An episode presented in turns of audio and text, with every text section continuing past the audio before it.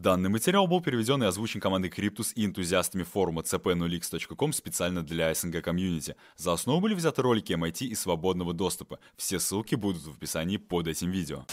Салют, Кирюха с вами. И прежде чем вы начнете смотреть очередную лекцию курса «Блокчейн и деньги» с Гэри Генслером, считаю важным дать два комментария. Первый. Эта лекция в первоисточнике была записана с бракованным звуком, из-за чего было слышно только слова профессора. Ввиду этого мы вырезали ту часть видео, где нет звука, чтобы сэкономить ваше время и не портить впечатление от урока. Те же фрагменты, которые было возможно разобрать, переведены и озвучены в полной мере. Второй, в описании под видео вы найдете текстовый документ с терминами и пояснениями с этой лекции. Рекомендую ознакомиться. Заваривайте чаек, кофеек и приятного просмотра. Сегодня мы поговорим о криптобиржах, которые сильно связаны с технологией блокчейн, но сами по себе не являются прямым применением этой технологии. И они являются крайне большой частью экосистемы криптофинансов где 90% транзакций, а в некоторых случаях 95-98% транзакций, с криптовалютами происходит именно на криптобиржах. И, разумеется, я подумал, что наш курс «Блокчейн и деньги» просто не может пройти мимо этой темы.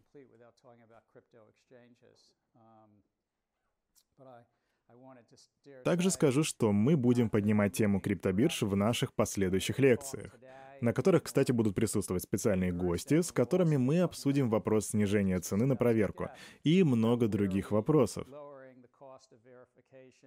По сути, сейчас речь у нас пойдет о вторичном рынке с капитализацией около 200 миллиардов долларов. На самом деле криптобиржи возникли в 2000, думаю, правильно сказать, в районе 2011 года. Тогда уже существовало одно приложение, которым был биткоин.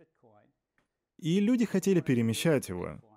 И вот встал вопрос, а как это делать?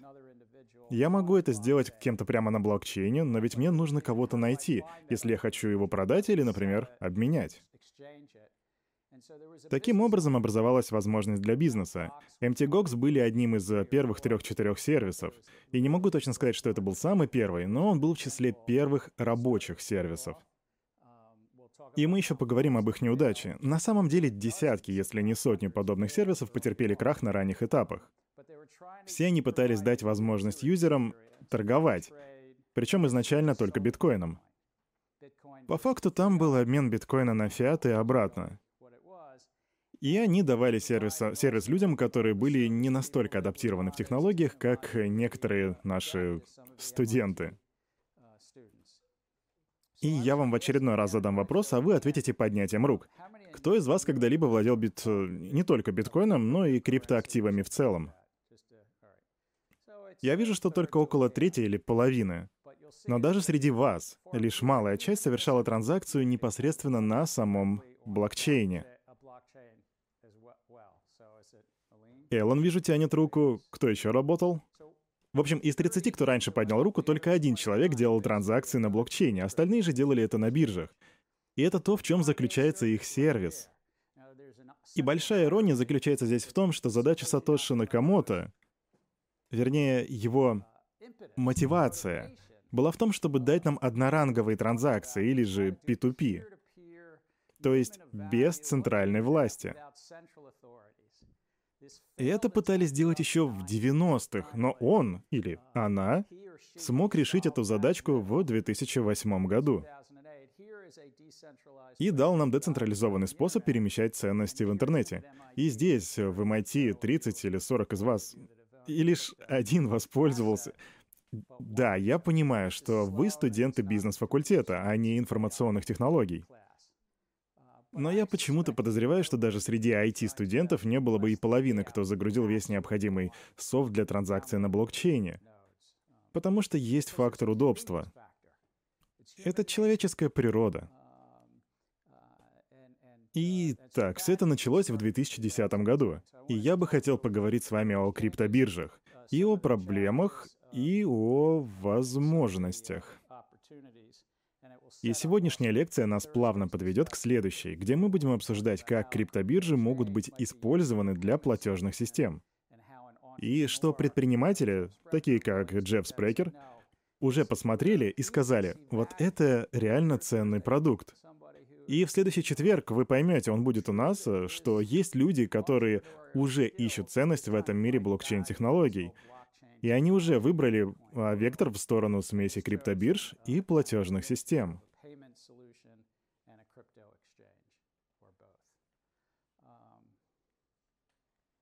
Отлично, этот пульт не работает. Ну, придется по старинке. Итак, план урока. Мы, как всегда, пройдемся по материалам для чтения, обсудим криптобиржи, немного пройдемся по государственной политике. И затем я поделюсь мыслями о том, что будет дальше, как будут двигаться криптобиржи по моему мнению.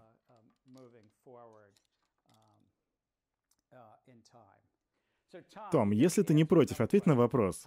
Как вышло так, что криптобиржи стали шлюзами для пользователей? А, ну да, думаю, очевидно, что все это из-за удобства использования, интерфейса там и так далее. Вообще, я обсуждал этот вопрос с теми, кто предпочел криптобиржи установки софта, и, собственно, вот такое их мнение. Хорошо, а теперь оппозиция, потому что Эллен был единственным, кто поднял руку, он загружал у нас ноды. Ты когда-нибудь пользовался криптобиржами?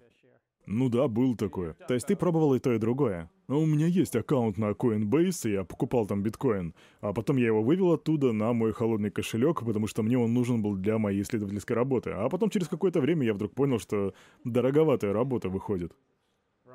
Хорошо. И вот у нас э, сегодня 2018 год. Что бы ты предпочел? Криптобиржу или ноды, которые... В контексте биткоина, разумеется. Ну тут вопрос безопасности. Если бы я хранил биткоины, то использовал бы ноды. А если бы мне нужно было их отправить, например, моей мамочке, то тогда криптобиржу. Значит ли это, что твоя мама пользуется биткоином? Нет, но она на удивление положительно к нему относится. Интересно, хорошо. Итак, среди нас есть те, кто использует и софт, и криптобиржи, и говорит, ну, сегодня я слишком устал, поэтому я отправлю биткоин через биржу. Я не говорю, что ты устал, я не говорю просто, ну, так, к слову. Так, а кто хочет ответить на второй вопрос на слайде?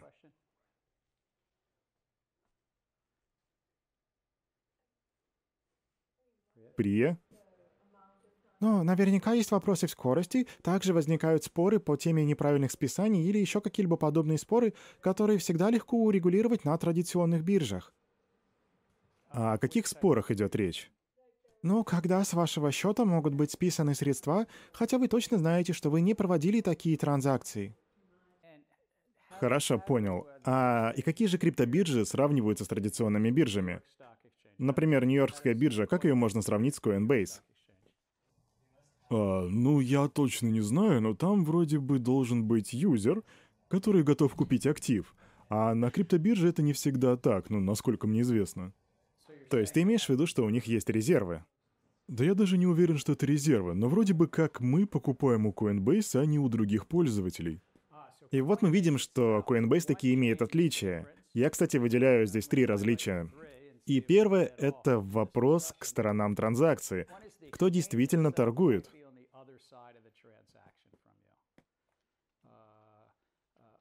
Алекс говорит, что у них вроде есть резервы, но некоторые называют это маркетмейкингом.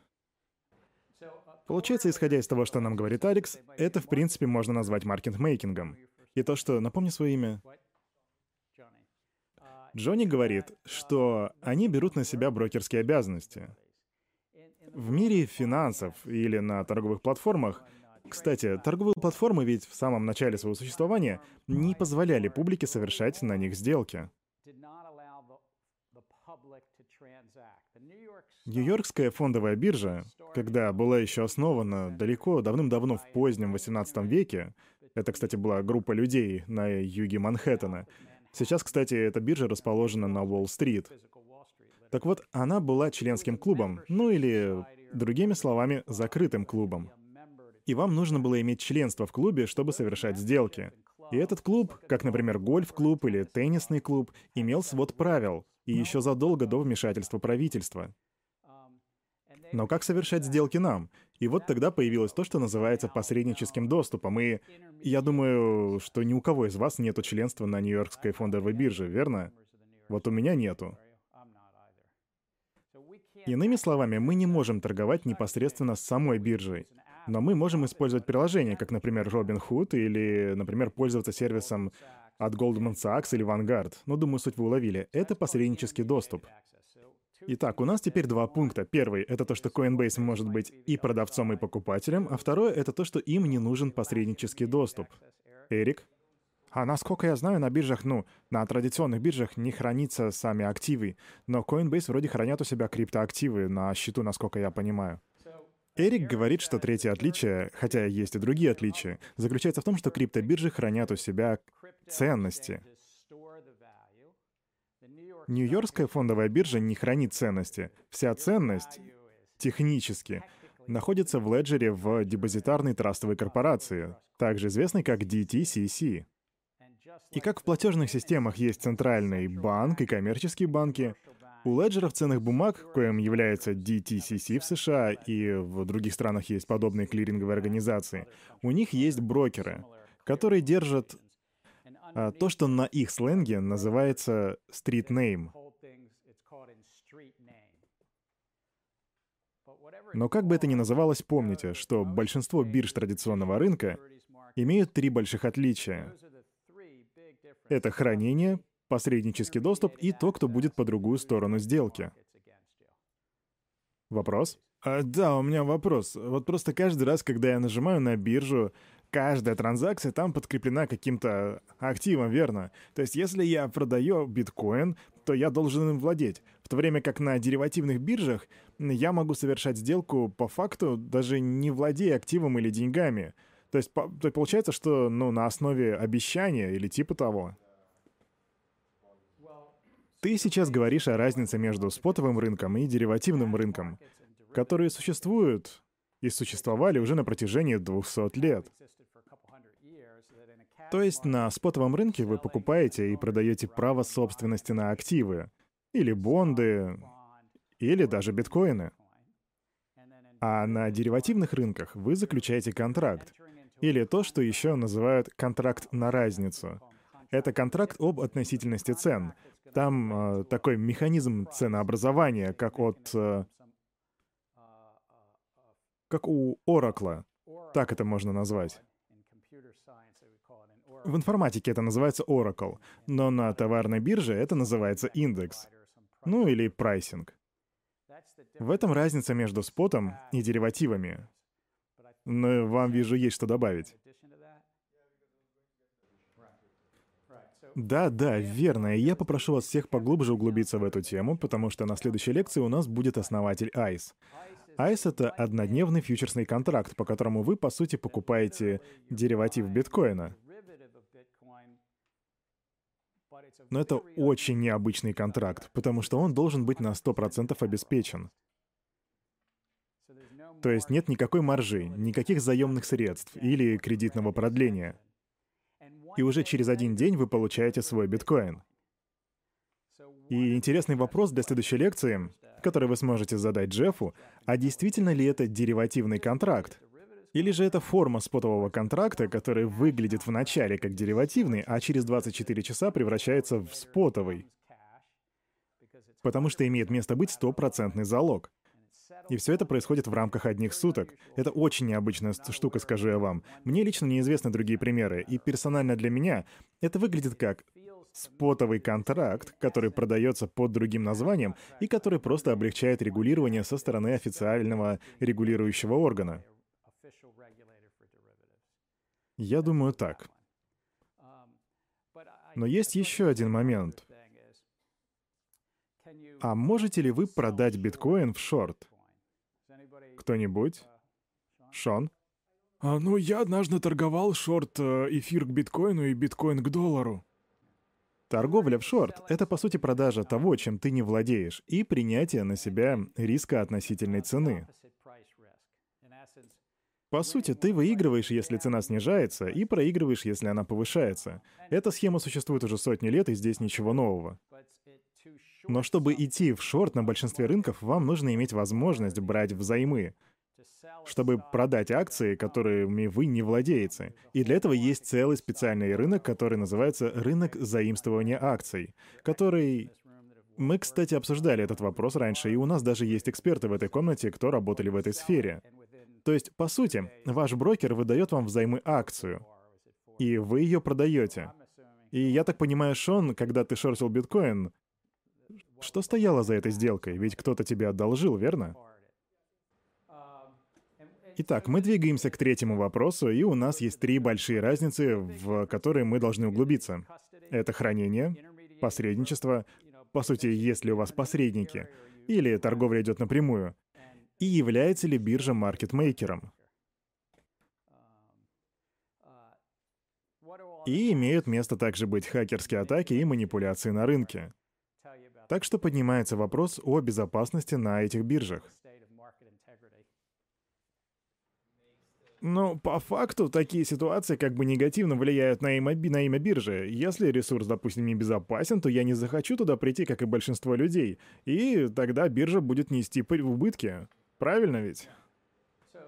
В действительности не имеет значения, выступаете вы против регулирования или за регулирование, за бизнес или против, за биткоин или наоборот. Это всегда вопрос доверия. Когда вы теряете свои активы из-за кражи, а взлом — это просто аналог слова «кража» в этом случае, или же вы теряете деньги из-за манипуляций на рынке. Все это приводит к потере доверия к этому учреждению. Мы, конечно, можем устроить дебаты на тему «А что нам делать?», но у меня есть публичная точка зрения, и я поделюсь ей с вами по ходу сегодняшней лекции — но не нужно быть семи пядей во лбу, чтобы осознавать, что высокий уровень проблем с безопасностью и высокий уровень проблем, связанные с манипуляциями на рынке, скорее всего приведет к проблемам с доверием со стороны клиентуры. Вы, возможно, знаете, что около 30 с лишним миллионов людей уже пользуются криптобиржами, и 40 человек из них уже как раз сидят в этом классе. То есть есть уровень доверия. я лично думаю, что это чуть ли не краеугольный камень всего этого. Так, это ваши материалы на сегодня, так что мы проходим мимо. Криптобиржи. И на слайде то, что делает централизованная биржа. У нас их на данный момент около 200 штук. Но вообще в истории были случаи открытия, закрытия, и в целом, наверное, в сумме их было около четырех сотен. В смысле их количества, они все еще чертовски децентрализованы. И я вам позже еще расскажу, что одна из вещей, которая, скорее всего, рано или поздно произойдет, это дальнейшая консолидация. Их слишком много, это очень необычная структура рынка. И рынки обычно объединяются вокруг какой-то центральной функции ценообразования. Если вы хотели продать яблоки или купить, то вы приходили на центральный рынок, чтобы узнать, какая цена актуальна. Вопрос в том, а не потому ли у нас так много криптобирж, потому что есть разное регулирование. Я думаю, что в некотором смысле это так, так что мой ответ — да. Но это не единственная причина.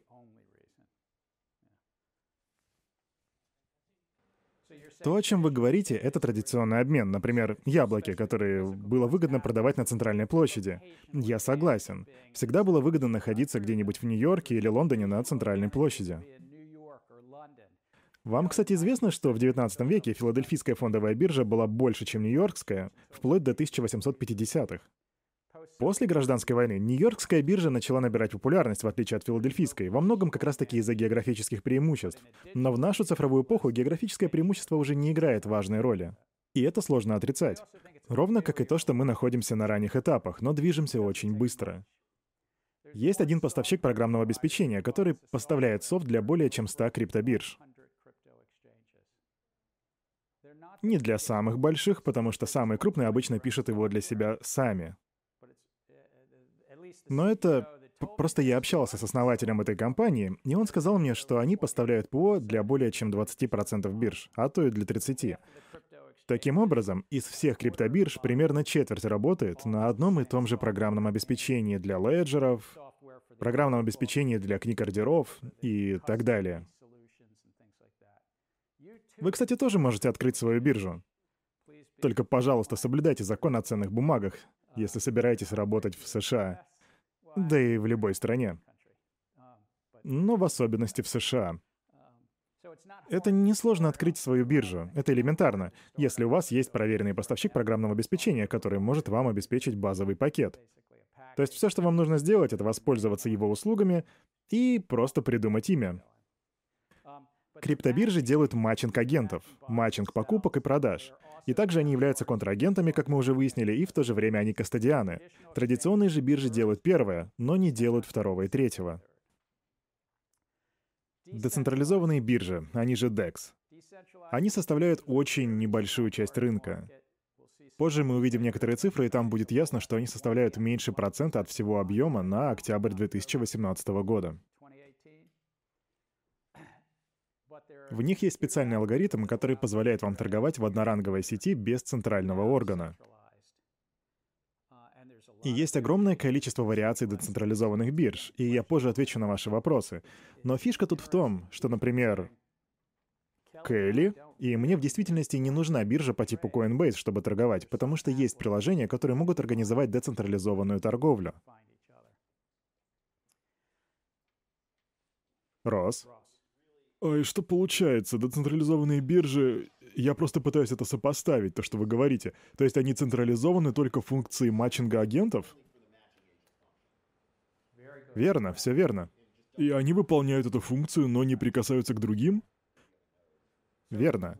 Росс спрашивает, верно ли, что DEX централизованы только функции матчинга агентов и не занимаются ничем больше? И я отвечу так. DEX не имеют никаких кастодиальных функций. То есть они ничего не хранят. Хотя я мог бы представить, что они каким-то образом могли бы централизованно заниматься депонированием с помощью, например, мультиподписи. С технической точки зрения это может быть исполнено децентрализованно, но по информации, которая у меня есть, они не выполняют кастодиальную функцию. И они не выступают контрагентами. Это ясно. Но не ясен вопрос об их централизации. То есть есть разработчик, есть группа компьютерных технологов. И они всегда могут отложить этот алгоритм и сказать, ну, это был просто фан-проект, а я просто делал лабораторку в MIT. И решил просто залить код в сеть. А вы почему-то вдруг решили им воспользоваться. Но обычно есть некая экономическая модель, в которой кто-то хочет заработать. И есть некоторая централизация в программном обеспечении. И на прошлой неделе как раз-таки SEC подала свой первый судебный иск против децентрализованной биржи. И это, по сути, был иск против разработчиков программного обеспечения. Дело в первой поправке, и не поймите меня превратно. В нашей стране есть свобода слова и свобода выражения, но вы можете быть разработчиком ПО и при этом нарушать закон. И SEC, и SFTC за последние 12 месяцев подавали иски против разработчиков программного обеспечения. И интересно, что на прошлой неделе SEC установили. Но получилось так, что EtherDelta установили децентрализованную платформу для трейдинга. И как бы вы думали, что в этой ситуации так сильно заинтересовало SEC?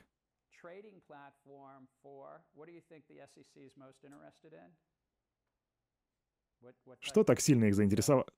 Каталина? ICO, верно. Значит, это была децентрализованная платформа для торговли токенами на основе эфириум, а точнее ERC-20. Децентрализованная. Я и Эллен могли торговать нашими токенами ERC-20. Но вот по факту это была биржа. Это было первое движение, которое комиссия по ценным бумагам сделала против каждой криптобиржи. Почему же они начали с децентрализованных бирж? Ну, об этом история умалчивает. Но факт есть факт. Итак, децентрализованные биржи — это лишь полпроцента от всего объема. Но это новая и интересная сфера, и она нас плавно переносит к видению Сатоши Накамото. На криптобиржах, как мы уже говорили, проходит 95% всех транзакций биткоина и эфира.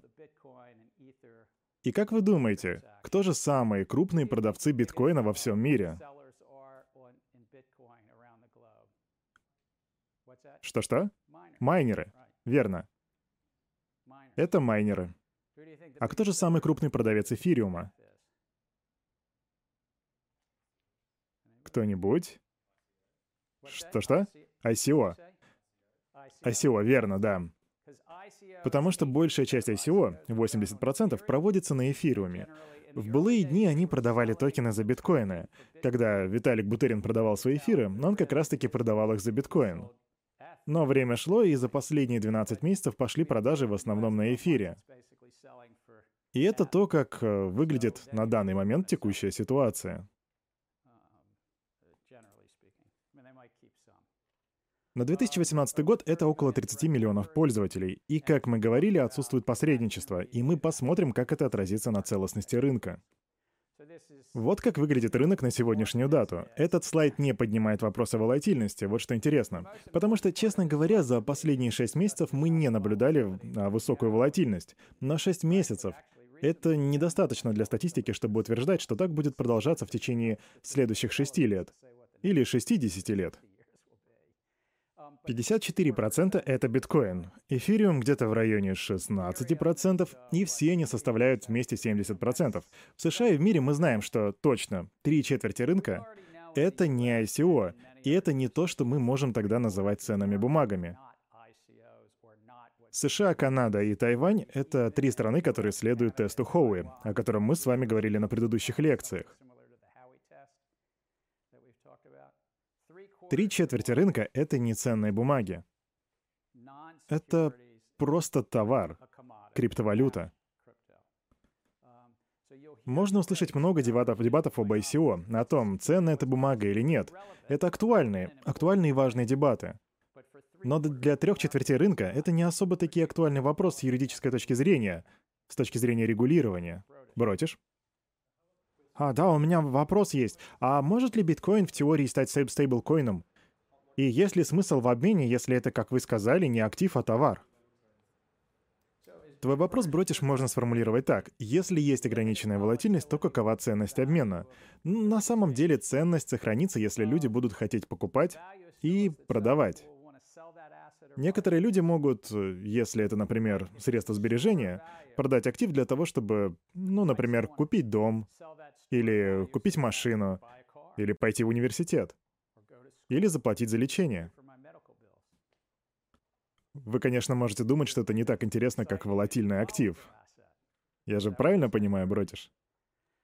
Когда я работал в Goldman Sachs, меня учили тому, что волатильность — это наш друг. Когда вы инвестируете, вернее, когда у вас инвестбанкинг, и вы маркетмейкер, то вам стоит дружить с волатильностью.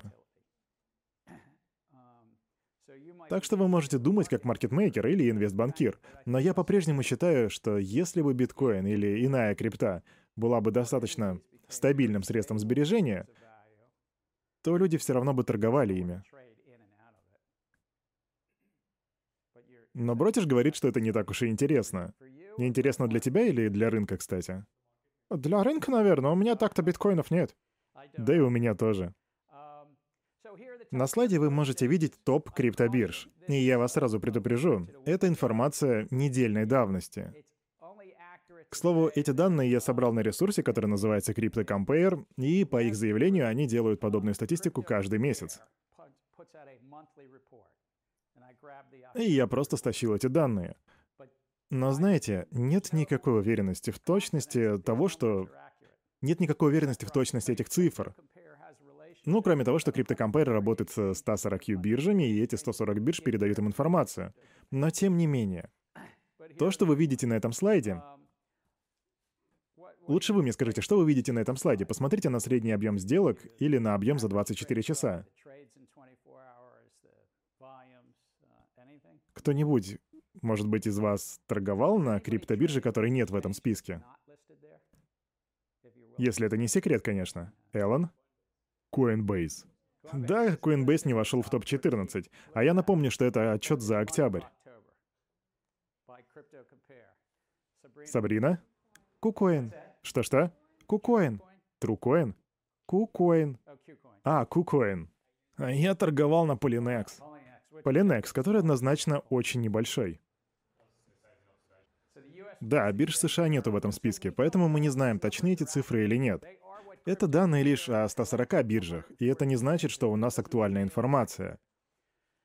Почему вы спросите? Ну, хотя бы потому, что биржи могут лгать. И самое интересное, что еще нету правил или законов против этого, так что они могут это делать. Или еще один способ лгать — это давать верные цифры, но раздувать их с помощью того, что называется wash trades. Уош-трейды запрещены в США законом о ценных бумагах и комиссией по торговле товарными фьючерсами.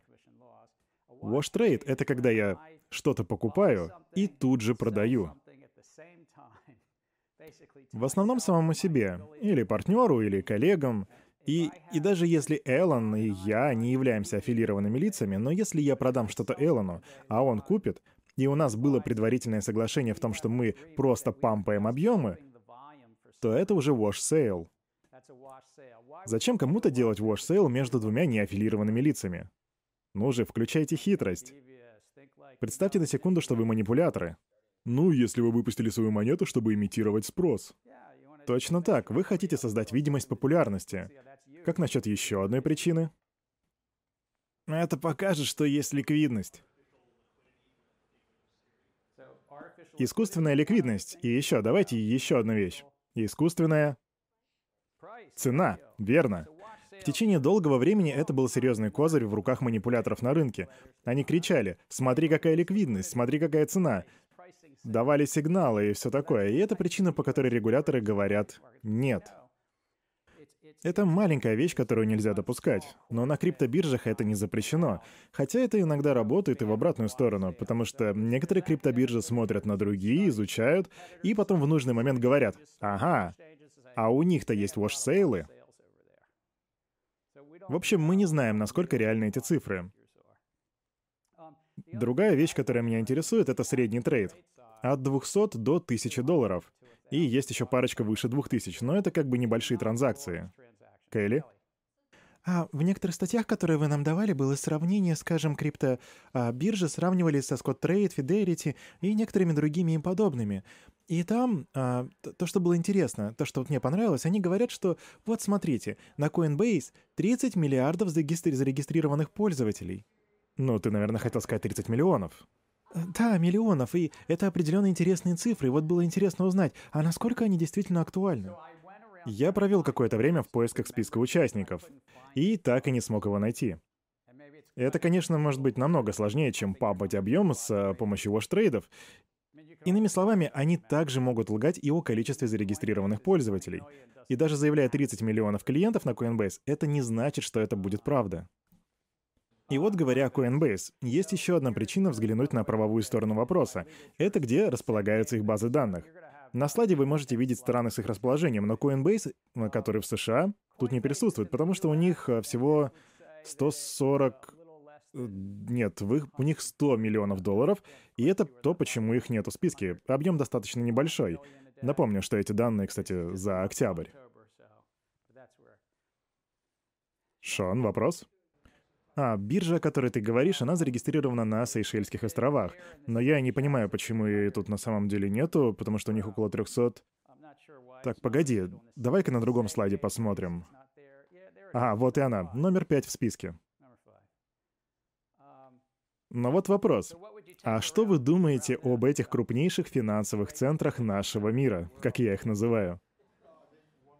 Вы знаете, я тут кое-чего не понимаю. На предыдущих слайдах то, что я увидел, ну, то есть, э, если суммировать все сделки, которые, как утверждают биржи, они проводят за 24 часа, то получается как бы несостыковочка.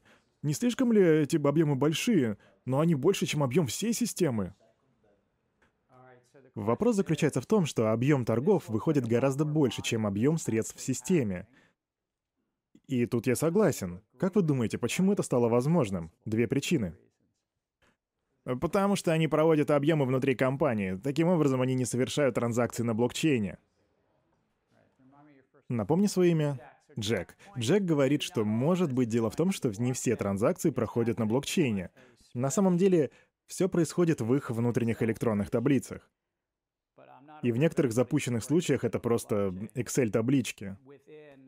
Но на самом деле я не видел, чтобы кто-нибудь хранил все это на блокчейне, будь то Coinbase, Kraken, Хобби. Вторая причина? Ну, возможно, что они используют второй уровень. Вполне может быть, что они используют второй уровень. Например, Lightning. Это возможно, но, правда, я не знаю, как там много активности. Третья причина. Очень много валютных пар. Ведь там не только биткоин. Сейчас есть около 2000-3000 на разных валютных пар, которые торгуются на ежедневной основе. Биткоин эфир, биткоин доллар, биткоин тезер. есть перемешка с наличными. Плюс это еще, помимо всего прочего, зависит и от страны. Есть валютные пары. Например, евро к доллару или а, доллар к иене.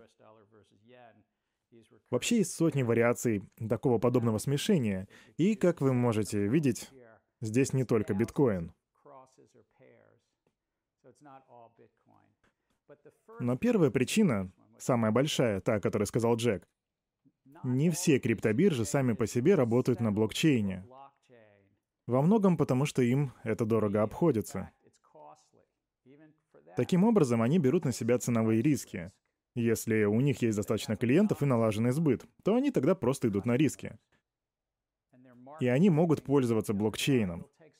Ну, например, несколько раз в день, но делают это только тогда, когда есть большой риск.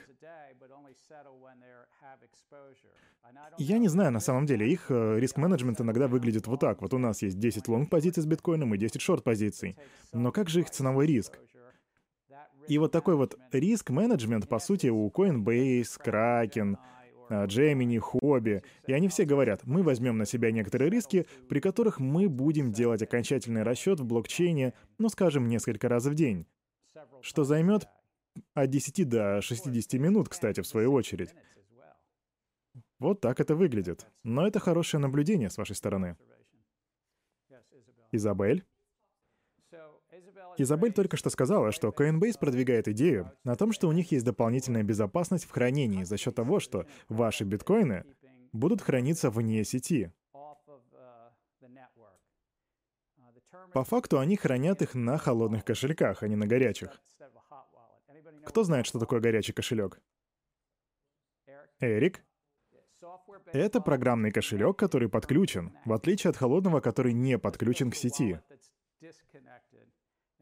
Но давайте пока не будем развивать этот вопрос, потому что у меня для него есть отдельный слайд. Однако скажу, что и другие биржи используют холодное хранение, хотя вот MTGOX, например, 5 лет назад вообще не заморачивались с этим. Ну что ж, что можно еще сказать о странах на слайде? Джеймс? Они все финансовые гавани. Верно, финансовые гавани. На Мальте, например, у нас Binance и OKEX. Это снова к вопросу о правдивости цифр. Ты же из Гонконга, верно? Да? Да, это крупнейшая налоговая гавань Китая. Да, еще британские Виргинские острова и Сейшельские острова. На самом деле здесь, знаете, уже имеет место быть регуляторный арбитраж. И чтобы вы понимали, эти страны, в которых биржи зарегистрированы, но операции не обязательно происходят именно там. Некоторые, например, Хобби, были одной из тех, что стартовали в Народной Республике Китая, в Пекине, но зарегистрированы они были вообще в другом месте. На этом слайде указан не объем, так, секундочку, это количество крупных бирж, и только в США 7 достаточно крупных. Coinbase, Bittrex, Polynex, о котором мы говорили, Kraken, Gemini и ITBit. Это те, которые базируются в США. Я думаю, если вы на этом слайде не нашли вашу биржу, то... Ну, я скажу, что это нормально, потому что она могла уже обрушиться, причем вне зависимости от того, какой вы пользуетесь. Эрик, какую ты ищешь? Окей, хорошо. Все эти слайды вы найдете на сайте. Джо, у тебя был вопрос? Итак, то, что все эти биржи сделали действительно рано, а они начали появляться в 10-11 году, они сделали структуру аккаунтов в Excel, в которую входили все их клиенты. Допустим, ты покупаешь биткоин, а Келли продает. А я провожу эту транзакцию между тобой и Келли, как будто у меня своя биржа. Допустим, она называется Gensler Exchange. Так вот, мне не обязательно делать все это на блокчейне. Да, кстати, важная вещь. Что происходит, когда вы открываете аккаунт? Это важный вопрос, чтобы не упустить один момент. Что происходит, когда вы открываете аккаунт на криптобирже? Эллен? QIC и AML. QIC и AML могут присутствовать, но это не то, о чем я говорю. Вам дают ключи. Что-что? Вам дают ключи. Это да, тоже может быть, но это немного не то, о чем я говорю. У меня есть биткоины, и я открываю аккаунт. Ну или пусть это будут доллары, и я открываю аккаунт. Я подписываю с ними пользовательское соглашение, в котором говорится, что они будут хранить мою криптовалюту от своего имени. Coinbase, Huobi, Kraken — они не хранят крипту от имени Альфа. Я не знаю наверняка, есть ли у тебя аккаунт, но если у него есть аккаунт, значит, он подписал пользовательское соглашение. Там говорится, что когда я покупаю крипту, это все находится в Excel. Ну, в некоторых случаях это что-то посерьезнее Excel, но по факту она находится в их базе данных на имя Альфа. Но в блокчейне это выглядит как группа адресов, закрепленных за биржей, которая их контролирует.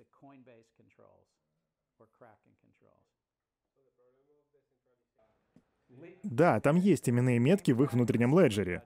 У вас, как э, у всех, есть некоторые права против криптобирж. Это однозначно, но...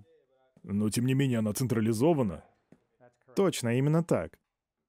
И поскольку каждый из вас, Келли и ты, подписали некоторое соглашение, то они в бирже переводят биткоины Келли, например, к тебе. Ну или наоборот, это не имеет значения. Но это так происходит, потому что клиенты сами этого хотят. Далее децентрализованная биржа. И опять же, по информации от CryptoCompare, на слайде топ-5 по объему за октябрь. Но это не пять самых популярных, между прочим. Например, в ваших материалах были вообще другие биржи. Так что, опять же, я сомневаюсь в актуальности этих цифр, которые выдает CryptoCompare. Хотя бы по той простой причине, что да даже числа здесь гораздо меньше. Однако, согласно данным, их объем составляет 0,4% от всего объема. У кого из вас есть приложение Robinhood на телефоне? Так, вижу 10 человек. Вы платите комиссию за торговлю акциями? Ваше имя? Кто платит комиссию при использовании Robinhood? Нет? Выгодно, не так ли? Ну, я плачу. Ты платишь? Как так? Ну, я просто плачу, получается, не в традиционной форме. Они просто продают мои данные. Окей, а твое имя? Айзек. Айзек понял суть. Они продают ваши данные, и они продают поток ваших заявок. Может, еще что-нибудь есть? Ну, есть, да, еще кое-что. Я просто не совсем точно знаю, как работает их брокерское хранение, но мне кажется, что они и там имеют э, свой какой-то профит. Окей, итак, три пункта. Ваши данные, ваш поток и то, что Айзек пока еще не понял, как работает, это то, что у них есть система займов на акции. Три пункта. А как Facebook делает деньги? У них тоже есть ваши данные. Мы на самом деле живем в такое время, когда платформы продают ваши данные и используют их, чтобы подсовывать вам рекламу. Ну, касательно Robinhood, хотел сказать, что они не только ограничиваются стандартным сервисом, потому что они еще выкатили то, что называется Robinhood Gold. И теперь вы можете, там, там есть такая фишка, вы можете даже торговать после закрытия сессии. Ну, видимо, у них есть еще и премиум-сервис со всякими наворотами. Однако за все время, вернее, за всем этим скрывается продажа потока. И есть компании, которые платят за то, чтобы знать ваши заявки. Vanguard тоже так делают. И, возможно, даже Fidelity делают это, но тут я не особо уверен. Однако огромное множество брокеров, с которыми мы работаем, просто на моем аккаунте в Vanguard у меня тоже нулевая комиссия, но я знаю, что они продают мой поток. Но кому нужны эти данные? Давайте-ка подумаем, кому нужны данные или кому нужен поток заявок. Но э, с Facebook относительно все понятно, потому что там есть интерес маркетинговых компаний, а эти маркетинговые компании как раз-таки их целевая группа. Кому будут интересны данные и актуальный поток заявок финансовых транзакций? А хедж-фонды и торговые организации. Погоди, хедж-фонды и какие виды торговых организаций? Ну, типа высокочастотные трейдеры высокочастотные трейдеры, и я могу предположить, что Robinhood заключили контракт, например, сперва с тремя, а потом уже далее с какими-нибудь пятью высокочастотными трейдерами. Мне даже... Мне даже известны их имена. И я не уверен, что могу публично на камеру это произносить, поэтому не буду называть имена, но парочка этих крупных трейдеров находится здесь, в США. Так вот вопрос, почему же эти организации хотят платить за информацию? А, я вопрос прослушал. Почему высокочастотные трейдеры платят за информацию? Я не знаю, наверное, видят ценность в ней или тип того. Но, разумеется, они видят ценность. Айзек?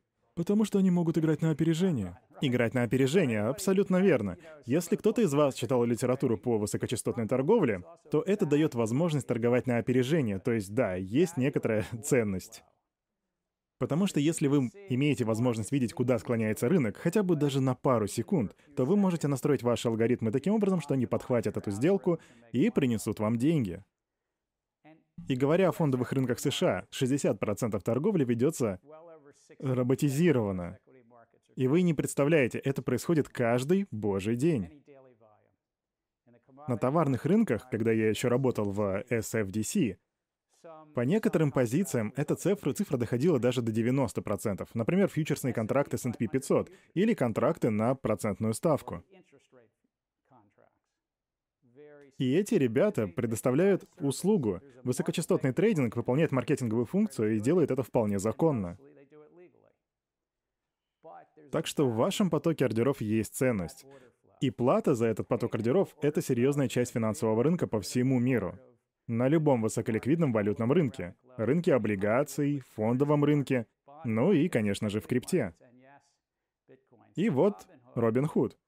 Эрин, скажи, ты там торгуешь крипто или традиционными активами? Ну, на самом деле, я просто скачала приложение.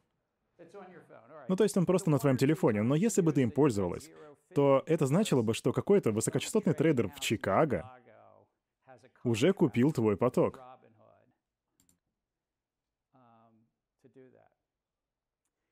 И Джефф Спречер, который будет тут на следующей лекции, скажет вам, что Робин Худ, у которого уже 5 миллионов аккаунтов, представляет собой реальную угрозу для брокерской модели. Почему люди ваших лет, или миллениалы, потому что я знаю, что некоторые из вас из поколения X, и я знаю, что я бумер, я знаю, но вы, ребята, получаете так много всего за бесплатно. И Робин Худ воспользовались этим, и вот у них уже 5 миллионов пользователей. Это ответ на ваш вопрос. Так, двигаемся дальше.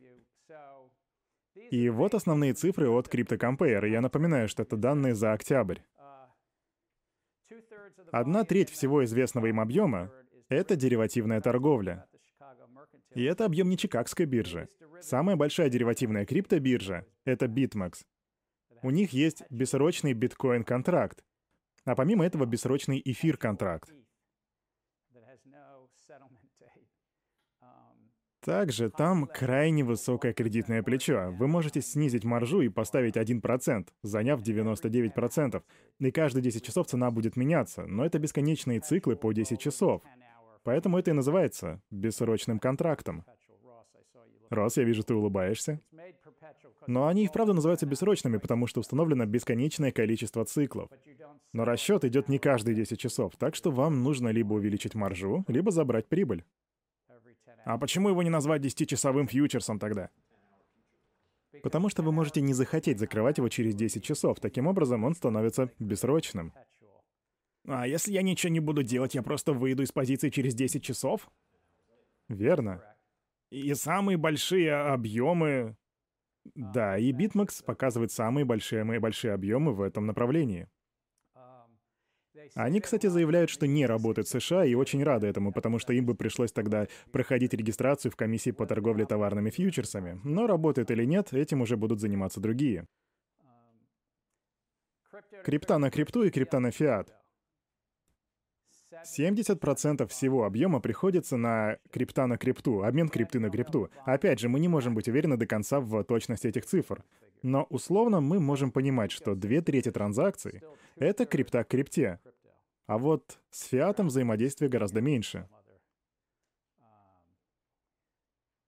Что касается децентрализации, мы уже говорили об этом. Хотя децентрализованные биржи — это интересная инновация, я думаю, в будущем станет их гораздо больше. Но сейчас мы находимся на ранних этапах. Октябрьские данные по торговле биткоина к фиату. 50% это доллары, 21% это иена. Корея... Так, кто у нас из Кореи? Кто-нибудь? Вот, расскажи нам, пожалуйста, об этой цифре. Почему 16%? По твоему мнению, потому что в ваших материалах этого не было. Я на самом деле без понятия, но было много статей о том, что люди вкладывают все деньги, которые у них есть в криптовалюту, и многие из них уже на этом, кстати, неплохо заработали. Но три года назад была другая валютная пара, которая занимала более 50% объема на рынке. Как вы думаете, какая? Сейчас ее даже нет на этом слайде. Том? Да, RMB. Это было в 15-16 году, и более половины рынка было в этой торговой паре. И это привлекло внимание китайского центрального банка, поэтому в 2017 году все изменилось. И это место занял уже доллар США, и большинство начало торговать в последовательности доллар, тезер, биткоин. Но, кстати, были и другие способы. Числа на слайде, кстати, не особо стабильные. В том смысле, что были месяцы, когда доминировала иена. То, что я называю финансовыми центрами. А теперь QIC.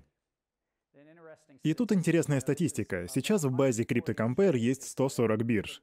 И они утверждают, что только 47% из них соблюдают эту процедуру, 25% лишь частично и 28% вообще не имеют QIC.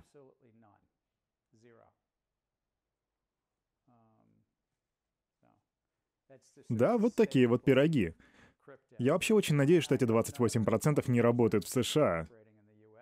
Но кто знает. Какие же здесь политические вопросы? Ну, первое — это то, что рынки подвержены мошенничеству и манипуляциям. Любой рынок, и это человеческая природа, мы просто не можем же убрать человека из человеческого рынка. Мы всегда будем искать лазейку, всегда будем пытаться ухватиться за возможность. Если у вас есть активы на хранении, и вы при этом еще являетесь маркетмейкером, ведь, как мы поняли, они не часто пользуются блокчейном, нужно ведь совсем немного времени, чтобы воспользоваться такой ситуацией в своих интересах, в свою пользу. И вот на этой почве возникает уже конфликт интересов. Справедливости ради, конфликты интересов встречаются почти во всех сферах финансов, и мы пытаемся их разрешить. И мы либо пытаемся урегулировать такие вопросы с помощью закона, либо с помощью запретов, касающихся депозитарных операций в банках. Мы пытаемся запретить им использовать ваши активы, если вы не давали на это разрешение. То, что мы пытаемся сделать, так это построить прозрачную систему с обязательствами и ограничениями. Считайте, тут три пункта. Прозрачность, обязанности, ограничения. Все это делается для разрешения конфликтных ситуаций. Но в криптопространстве на данный момент нет ни одного из этих пунктов. Нету прозрачности, ни обязанностей, ни ограничений. Поэтому человеческая природа здесь не встречает никакого сопротивления. Условия хранения, которые мы с вами уже обсуждали, и это очень большой вопрос. Эту тему мы обсудим поподробнее. Соблюдение правил QIC, антиотмывочный закон и внедрение налоговой отчетности. По крайней мере, в США. В США брокеры обязаны отчитываться перед государством, когда вы что-то продаете или что-то покупаете. Хотя этого не было 30-40 лет назад. Но теперь мы пришли к тому, что, думаю, 10-15 лет назад законы поменялись, и, возможно, в силу своей профессии, кстати, Рос знает больше. Законы изменили правила отчетности для брокеров, и теперь в США, да и во всем мире, есть отчетность. Теперь они говорят нам, вроде «Джеймс продал столько-то акций этой компании и купил столько-то той». И тут уже поднимается налоговый вопрос. Но так как у криптобирж нет брокеров, то и нет необходимой отчетности. Ну и, разумеется, конечно же, возникает много затыков, когда налоговая стучится в дверь и решает вмешаться. У Coinbase и IRS, известной как налоговое управление США, возникла некоторая путаница, когда последние запросили данные об их 13 миллионах клиентов, и Coinbase пошли на уступку, потому что был риск того, что против них заведут дело. Они в кратчайшие сроки собрали и передали информацию о 10 или там 20 тысячах наиболее активных аккаунтов. Однако сейчас Coinbase уже может действовать так, как будто эти счета — это счета в швейцарском банке. Есть кто-нибудь из Швейцарии среди нас? А, ну тогда я могу продолжать. В общем, десятилетиями... Подожди, что? Ну я не родом оттуда, но я жил там какое-то время. Тогда расскажи нам, в течение десятилетий чем были известны швейцарские банки? Приватность. Приватность. Да, у них там помимо этого есть еще много всего хорошего, но это была их маркетинговая фишка. Приватность. Сейчас, конечно, все сложнее. Сейчас они больше как, наверное, немецкие или французские банки, но, может, чуть приватнее, не так ли? И вот криптобиржи сейчас думают, а как нам стать более прозрачными? Ведь конкурирующие с нами биржи этого не делают. Я думаю, Coinbase пытались быть хорошими ребятами, но при этом не давать налоговой все данные, которые они запрашивали. Все еще стоит вопрос о том, что такое ценная бумага, что такое товар и что такое дериватив. И в каждой легальной юрисдикции вокруг земного шара, в каждой точке планеты, биржа ценных бумаг регулируется. И ответ на то, что такое ценная бумага, очень сильно зависит от того, как и что регулирует действующее законодательство, что они считают ценной бумагой. Я какое-то время свидетельствовал в Конгрессе США, и я бы сказал, что вне зависимости от того, что это может быть даже товар, потому что биткоин по закону США — это товар, наверняка будут биржи, которые захотят его регулировать. И если это дериватив, то в большинстве юрисдикций его тоже будут регулировать. Получается, что уже два из трех пунктов в этом списке регулируются. Ценные бумаги и деривативы. Товары, кстати, тоже регулируются, но значительно реже. Как видите, тут зависит еще и от локальных законов. В США есть ряд криптобирж, которые будут, я думаю, в следующие 18 месяцев регистрироваться в комиссии по ценным бумагам и биржам в качестве брокеров и в качестве альтернативных трейдинговых систем. Я думаю, что они это сделают в случае, если попадут под первую категорию. Потому что у них есть так много токенов, которые настолько явно показывают, что они ценные бумаги, что их нужно регистрировать. Но вот что, если вы работаете только с биткоином? Или с биткоином и эфиром? Многие могут сказать, что я не хочу нести дополнительные расходы. Поэтому вопрос на следующую лекцию, почему межконтинентальная биржа создала однодневные фьючерсы. Потому что было сделано, то, что было сделано, было больше похоже на шаг в сторону регулирования. Такой бизнес-компромисс. Ну, это я так понимаю. Это очень интересный шаг на самом деле, но точнее вы сможете узнать в четверг.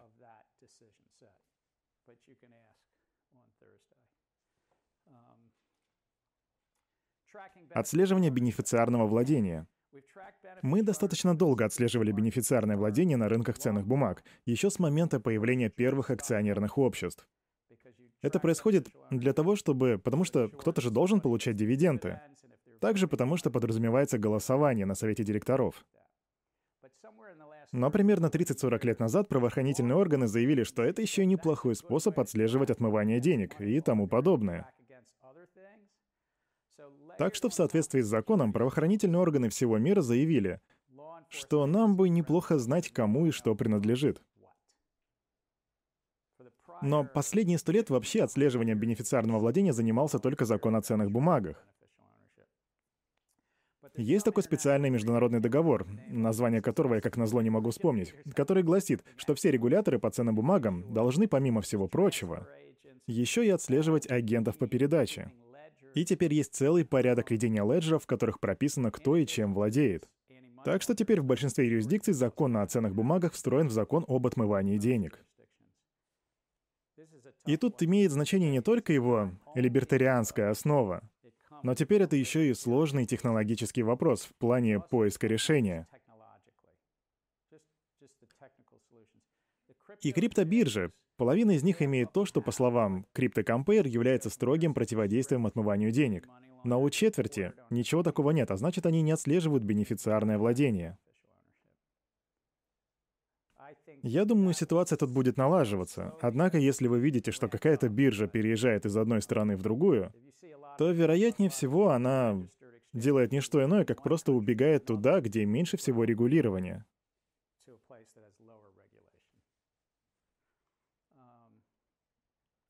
А, ну и как бороться с несоответствующим обменом.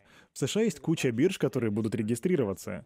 И SEC тут может выбрать такую тактику. Мы не будем вас штрафовать, мы не будем припоминать вам прошлое, но вам нужно будет прийти и зарегистрироваться в течение следующих 12-18 месяцев. И это, наверное, то, что произойдет. Но как и в случае с Ether Delta на прошлой неделе, которые, кстати, пришли к регулированию, им сказали, вы нарушили закон и делали это последние месяцы, но мы можем прийти с вами к соглашению. И теперь за этим будет интересно наблюдать, как будут относиться биржи к регуляторам. Конечно, будут штрафы и будет пеня, но что касается США, я думаю, что придет как минимум дюжина бирж и захочет зарегистрироваться. И это будет сигнал. И, скорее всего, к 2019-2020 году у нас будет больше желающих на регистрацию. Но это уже точно не произойдет в 2018. Келли? А, возможно, это вопрос для следующей лекции, но что вы думаете об обменниках? Считаете ли вы, что им придется сперва потерять деньги, прежде чем они сами придут? Или же они останутся на прежнем месте, и количество их пользователей будет со временем только расти? И это очень хороший вопрос. Что дает соблюдение общих норм государственной политики? Я думаю, что тут нет такого однозначного ответа. Если вы, например, действующий директор NASDAQ, к слову, у нас была статья о том, что Адена Фридман сказала, что лучше работать с регуляторами. Так вот, это знает NASDAQ, это знает CME, это знает Deutsche Börse в Германии, это знает ICE. Они прекрасно знают, как соответствовать требованиям. И они понимают, что это выгодно, когда ты приходишь и регистрируешься. И это выгодно для всех криптостартапов. В каком-то смысле это, конечно, создает барьер для входа, но вам это нужно. Если вы стартап, то у вас тут две тропинки. Так, например, Gemini здесь в США, да и Coinbase сказали, что мы хотим соответствовать требованиям. Как нам это сделать? И Coinbase это сделали. Ну, в основном, наверное, из-за того, что у них есть конкуренты. И таким образом они пошли на опережение. Разумеется, что по всему миру это влечет повышенные затраты. И вопрос будет теперь стоять в том, защищать ли свою долю на рынке или заниматься тем, что ты вытесняешь конкурентов. Но лично я думаю, что это приведет к увеличению рынка, потому что больше людей будет приходить в этот сектор. Хотя есть и те, кто думают, что это сократит рынок, потому что, как мы с вами уже говорили про бенефициарное владение, то есть если ты будешь отслеживать 100% рынка, то такое, такое регулирование приведет к его сокращению. Это такая закономерная экономическая модель при отслеживании бенефициарного владения. Рахим, вопрос? Итак, суть вопроса в том, а разве биткоин по сути не относится ко всем этим либертарианским узлам и P2P? И я думаю на самом деле, что это генезис. Эрик? А в одном из материалов для чтения была информация, которую я таки прочитал, и а, там говорилось, что люди из либертарианской позиции все чаще и чаще начинают говорить о так называемом а, предательстве идеала, когда мы говорим о биткоине. Но это не значит на самом деле, что они ведь говорят от чистого сердца. Потому что для многих эти слова — это, знаете, это как лишь способ привлечь к себе больше клиентов, привлечь больше внимания к их проектам, показать, что вот у них-то на самом деле настоящая правильная позиция.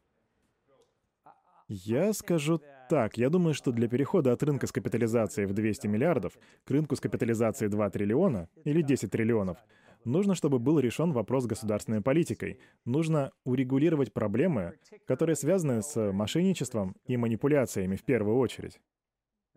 Только после этого вы получите признание в обществе.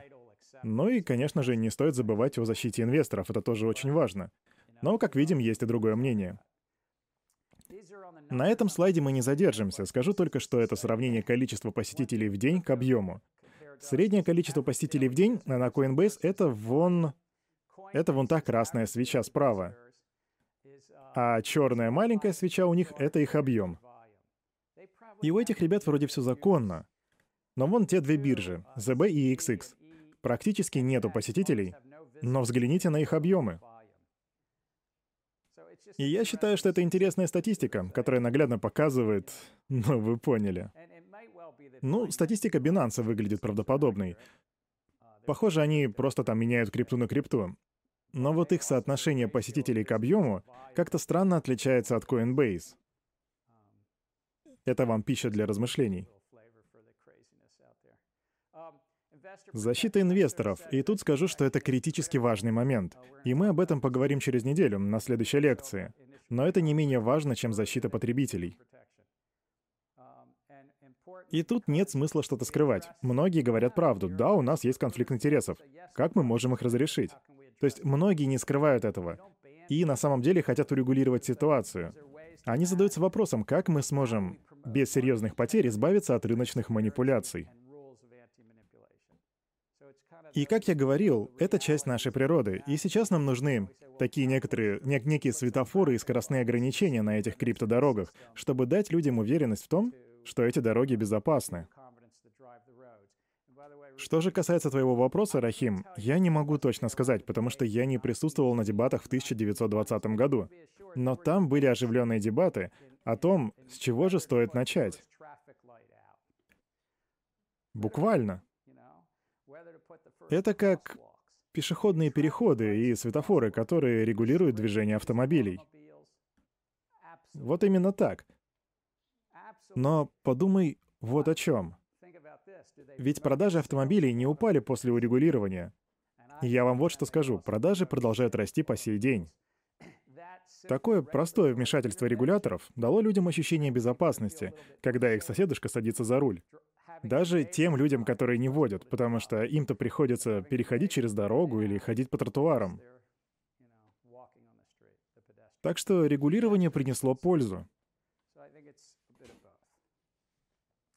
Но это я просто озвучиваю свою точку зрения. Я убежден, что защита инвесторов укрепляет уверенность этих инвесторов в рынках капитала, и от этого выигрывают все. Но нужно найти правильный баланс. И я уважаю точку зрения тех из вас, кто говорит, что нужно больше урегулирования, и тех из вас, кто говорит, что нужно меньше. Ну и вы, конечно же, знаете, что такое тест Хоуи.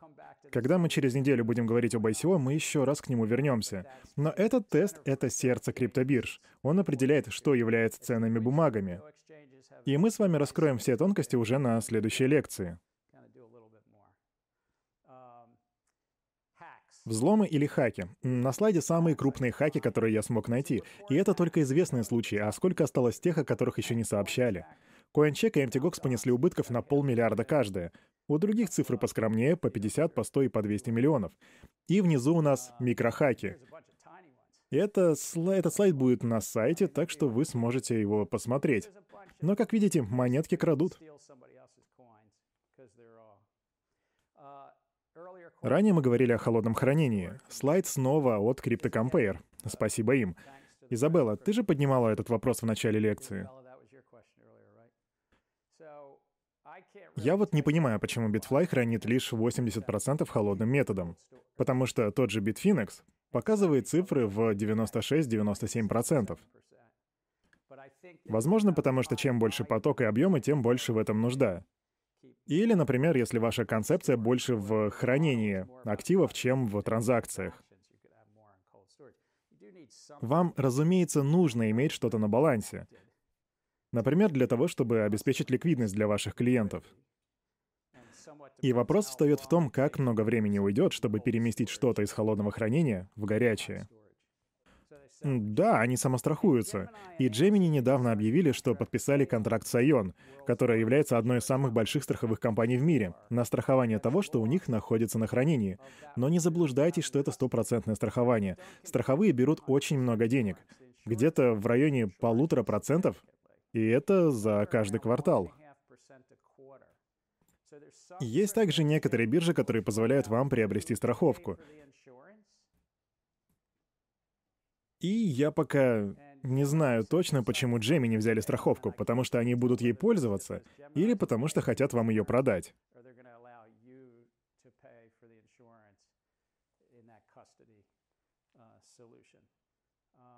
Что у нас дальше? А, и мы почти закончили. Хранение. И вот что я думаю о хранении. Я считаю, что нужно закрепить обязанность, либо вовсе ее отделить. С точки зрения государственной политики, лучше, конечно же, отделить. Потому что, опять же, есть внутренний конфликт интересов. Просто когда вы храните чьи-то средства, и также совершаете транзакции, то это прямо медом намазанная булочка, которая соблазняет не только хакеров, но и самих операторов. По типу «я буду использовать эти средства в своих интересах, одалживать, сужать и торговать». Это мое мнение. Закрепить или отделить функцию хранения. Незаконная деятельность. Я думаю, что мы придем к тому, что если не 100% правил, то около того будут соблюдаться. Если даже четверть не выполняет требования QIC и AML, то они рано или поздно к этому все-таки придут. Да, возможно, мои слова не соответствуют либертарианской позиции и убеждениям, Рахим. Я не имею в виду тебя персонально.